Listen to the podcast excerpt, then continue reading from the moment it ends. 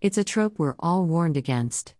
The coming-of-age novel that is in fact a thinly veiled lament on how cruel the world is to the author, a misunderstood genius who only does drugs in order to connect with a higher state of being. Lurg. Not to say that there aren't exemplary takes on this trope too, but most of the time it's blurg. And it's more than understandable that you wouldn't want to be classed as one of those writers. I'll tell you what you shouldn't be doing, though: actively avoiding your own self as a source of writing inspiration or even as a character. Let's talk about human nature for a second. We like the familiar. We like the comfort that comes with things and ideas we know well. When we start out with writing, we tend to feature familiar things in our work, be it a place we lived in or a subject we studied in college. And whom would you know better than your own self?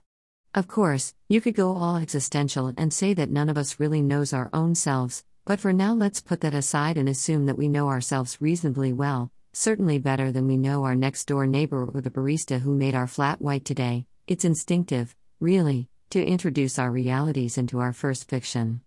And there's no need to ignore those instincts unless we have solid reasons to not wish to disclose aspects of our reality. Moreover, writing about yourself is cathartic. There's most likely a journey that brought you to the point where you decided you would be a writer. There were moments of indecision, perhaps discouragement or even mockery from your family and peers. There were books that inspired you, maybe movies you watched or conversations you had. Chronicling that journey can help you understand your own motivations better and act as a record you can refer to whenever you want. Of course, you could just write a diary entry about it, but fictionalizing it gives it new depth and allows you to come to terms with yourself in a new way. And in the process, perhaps, you could discover answers to questions you've had about yourself but never really thought about in a concrete way. I did the same thing. In my first novel, the main character, unlike me, is a man. His parents, unlike mine, are divorced. His ethnicity, unlike mine, is half British, half Punjabi. His experiences with reading and writing, however, have strong parallels with mine. His hunger for recognition, for escape from the path chosen for him by external forces, is the same as mine.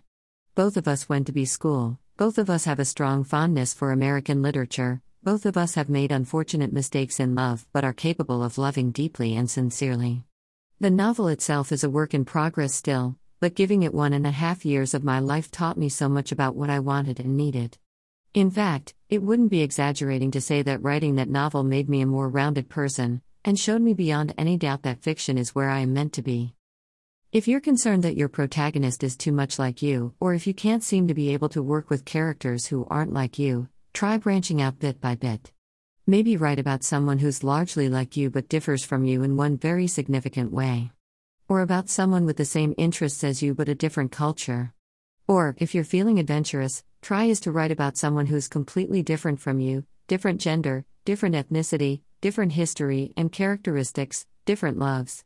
Flip everything about yourself around and see what you get, and create an interesting plot for that person while you're at it. I personally believe, though, that it's absolutely fine to have the protagonist of your first novel be a lot like you. In fact, I'd even recommend it. All of us have at least one Bildungsroman within us, and there's no shame in giving it the space it deserves. It might not necessarily be your best work, but it'll be an important piece of writing all the same. And don't be too worried about sounding egotistical or whatnot. This is your space and your story that's being told. Once you have this story down, you'll be able to tackle other stories about other people with a freer mind. And, if you're very lucky, you might just have the seeds of a new Catcher in the Rye in your hands.